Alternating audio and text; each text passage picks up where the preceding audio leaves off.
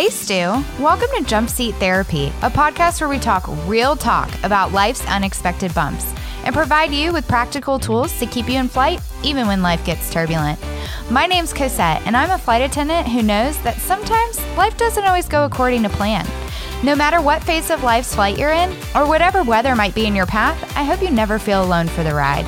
I'm so excited to be on this journey with you, so without further ado, please take your seats and fasten your seatbelts because we're ready for takeoff.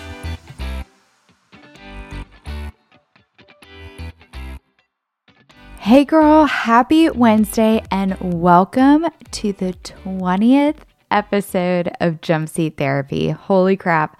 I cannot believe that we are 20 episodes in, meaning we are 20 weeks into this Jump Seat Therapy journey.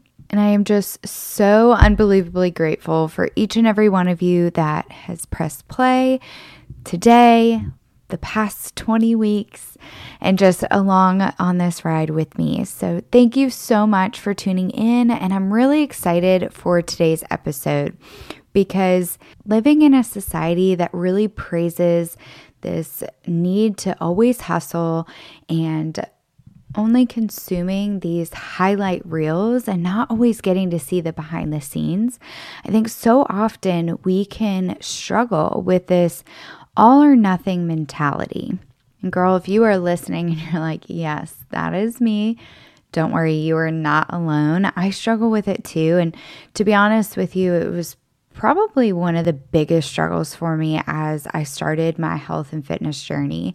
Something I still struggle with in my health and fitness journey. For those of you that have been following me for a long time may know that I had an on the job injury last March. And um, unfortunately, it left me with very limited grip strength on my dominant hand. Required like eight weeks of physical therapy, being in a brace, and left me unable to continue the program that I had started and was really excited about, and left me having to modify a lot of the moves. And unfortunately, as of late, it has been acting up and just really bothering me. So I have not been following my routine or diving into the same workouts that I might have been a couple months ago or even this time last year because my wrist is just not where it was and where it used to be. And I'm learning in this season to give myself a little bit more grace. But I'm also learning in this season that life is not meant to be lived in an all or nothing mentality. And truthfully, this all or nothing mentality rarely gets us all and usually leaves us with nothing. Now, this past weekend, I had the opportunity to meet up with some really good friends of mine, and we were talking over brunch about how I'm having to switch things up and really focus on going back to the basics, which for me has been looking like daily walks and just keeping it very simple. But how it wasn't easy to wrap my mind around going from lifting heavy and doing HIIT workouts and really pushing myself in my health and fitness journey to slowing down and how I felt like I was failing.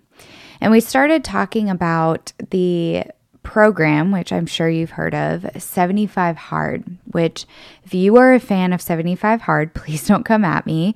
I'm not saying that 75 Hard is a bad thing because it does have a lot of benefits. I've seen so many friends close to me go through it and see great success with it.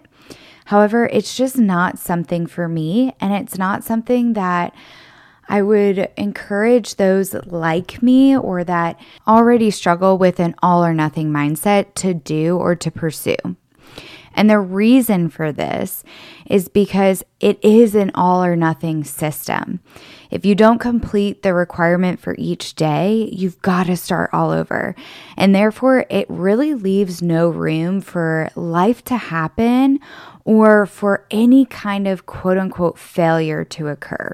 And as we were talking about 75 Hard and just kind of our different viewpoints of the program, it got me thinking when turbulence hits and causes us to delay service, do we automatically just call it quits? Now, some of you listening might be thinking, well, hell yeah, if I can get out of service, turbulence is going to be the best reason for it.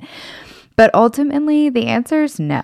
More times than not, we are going to ride that turbulence out. And as soon as that seatbelt sign's turned off or the captain has informed us that it's going to be a safe ride, we're going to give ourselves some grace and then we're going to provide whatever service we can, even if it means that it's modified. So, as I was brain dumping for today's episode, and I was thinking about how so many of us might be struggling with this all or nothing mentality because we live in this world of a hustle culture and a 75 hard, I decided to quickly Google all or nothing mentality. In full transparency, I was caught a little off guard. Maybe it was my own ignorance, but I truly thought I was going to Google all or nothing mentality and I was going to get an array of inspirational or motivational quotes to help you get past this all or nothing mentality and seeing the bright side of things. But I was surprised to find that all or nothing thinking is actually a negative thought process known as cognitive distortions. And it's very common among people who have anxiety or depression. Now, disclaimer, I'm putting it out there just because you have an all or nothing mindset, or maybe you go into certain situations with that all or nothing thinking. Please know I am not here to diagnose you or tell you that you have anxiety or depression. That is something for you to dive deeper with a professional about. But I just found it very interesting because I know for me, I have struggled with anxiety, I've struggled with depression. And so reading that this way of thinking is common amongst people that struggle with anxiety or depression actually gave me a little bit of comfort and maybe calm knowing that that could be a cause for it. But again, just because you maybe have thought this way on certain aspects of your life doesn't mean that you have anxiety or depression. So, what this mentality is actually doing is splitting our views and our experiences of what's happening around us into extremes. And when we split our view into these different extremes and these differing contrasts, it can seriously impact our emotions. For some of us, this is going to manifest in decreased motivation. And y'all know I hate that word motivation because I truly don't believe that there is really such a thing that is motivation. Yes, you can have external and internal motivators, but they're always fleeting. It's not something that is sustainable. So, for today's episode, we are going to refer to it as decreased momentum.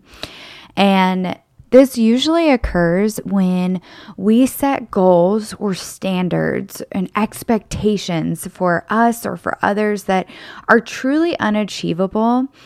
And I don't want to say unachievable as impossible, but unachievable in the current state that we're in or the current version of ourselves that we are in this moment. Because sometimes those goals and those standards we've set for ourselves in this moment are actually meant for a future version of us that has more grit, that has more resilience, that have has put in the reps, and we're just not there yet.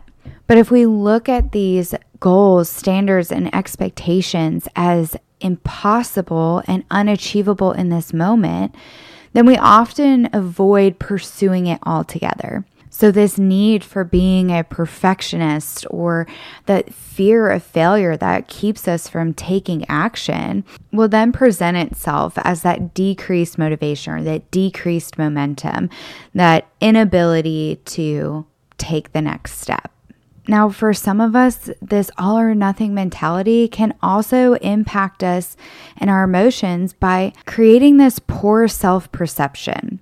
What this means is that we have a difficult time seeing ourselves in a positive light. And when we struggle to see all the positives and all the things that we should celebrate about ourselves, it's going to start manifesting in low confidence and low self esteem. And I think often when we approach life and our circumstances, our goals, or even the expectations we've put on ourselves with this kind of mentality, it leaves us believing that we are one of two ways. We're either successful or we're a complete failure. But the truth is that success lies in our failures. It lies in learning from them. And with every failure, there's always something to be gained. I recently told my therapist that I've been wanting to try my hand at some home improvement projects that have been on my list for a while, but I've been so hesitant to start. And in my conversation with her, I recognized that what was holding me back from starting these different projects was this fear of failure. Because let's be real, if I hang the shelf or the cabinet on the wall and it is completely crooked, that's clearly a fail, right?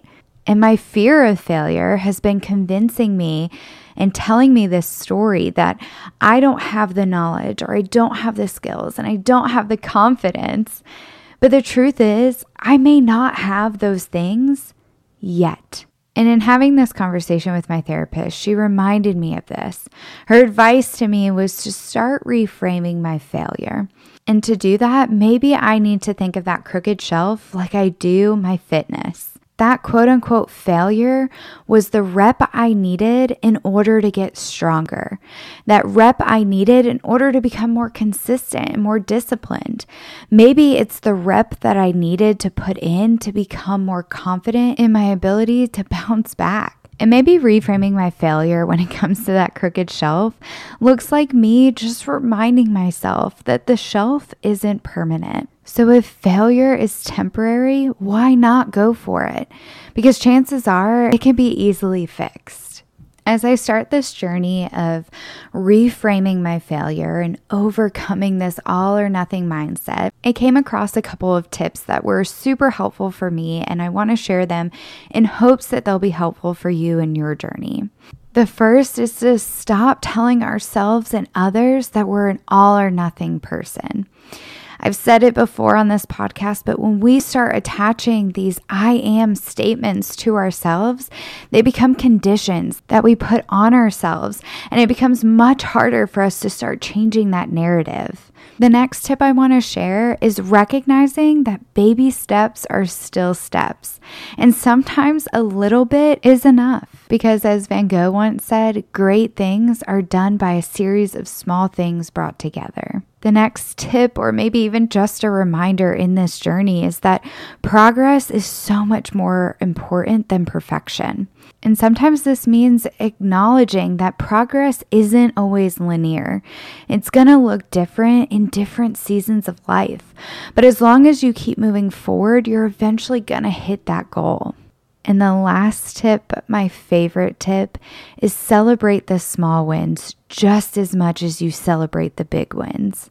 So, girlfriend, if you found yourself falling victim to the lies that might be telling you if it's not a perfect ride, then it's going to be a complete disaster, I hope today's episode can be a reminder that although life is full of contrasts, it doesn't mean we always have to live in the extremes.